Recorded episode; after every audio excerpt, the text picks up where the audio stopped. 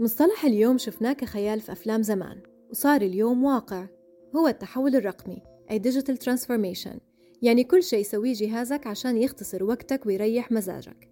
الأمور البنكية، الحجوزات، التسوق الإلكتروني، دقات القلب وخطوات اليوم، عملك، دراستك وشؤونكم الحكومية كلها تك تك تك دان. الحلو والمخيف هو سرعة التحول اللي تجبر كل الشركات والناس تركض، واللي يمشي بطيء تروح عليه. تذكروا نوكيا وبلاكبري؟ التحول الرقمي قدم مجالات وفرص كثيرة، والجديد ينطحي القديم، فعشان ما تصير ثروباك مثل بلاكبري طور معرفتك وقدراتك الرقمية باستمرار وبأمان، وحول أحلامك لواقع. هذه كانت تصبيرة رقمية في ستين ثانية من سايبر إكس.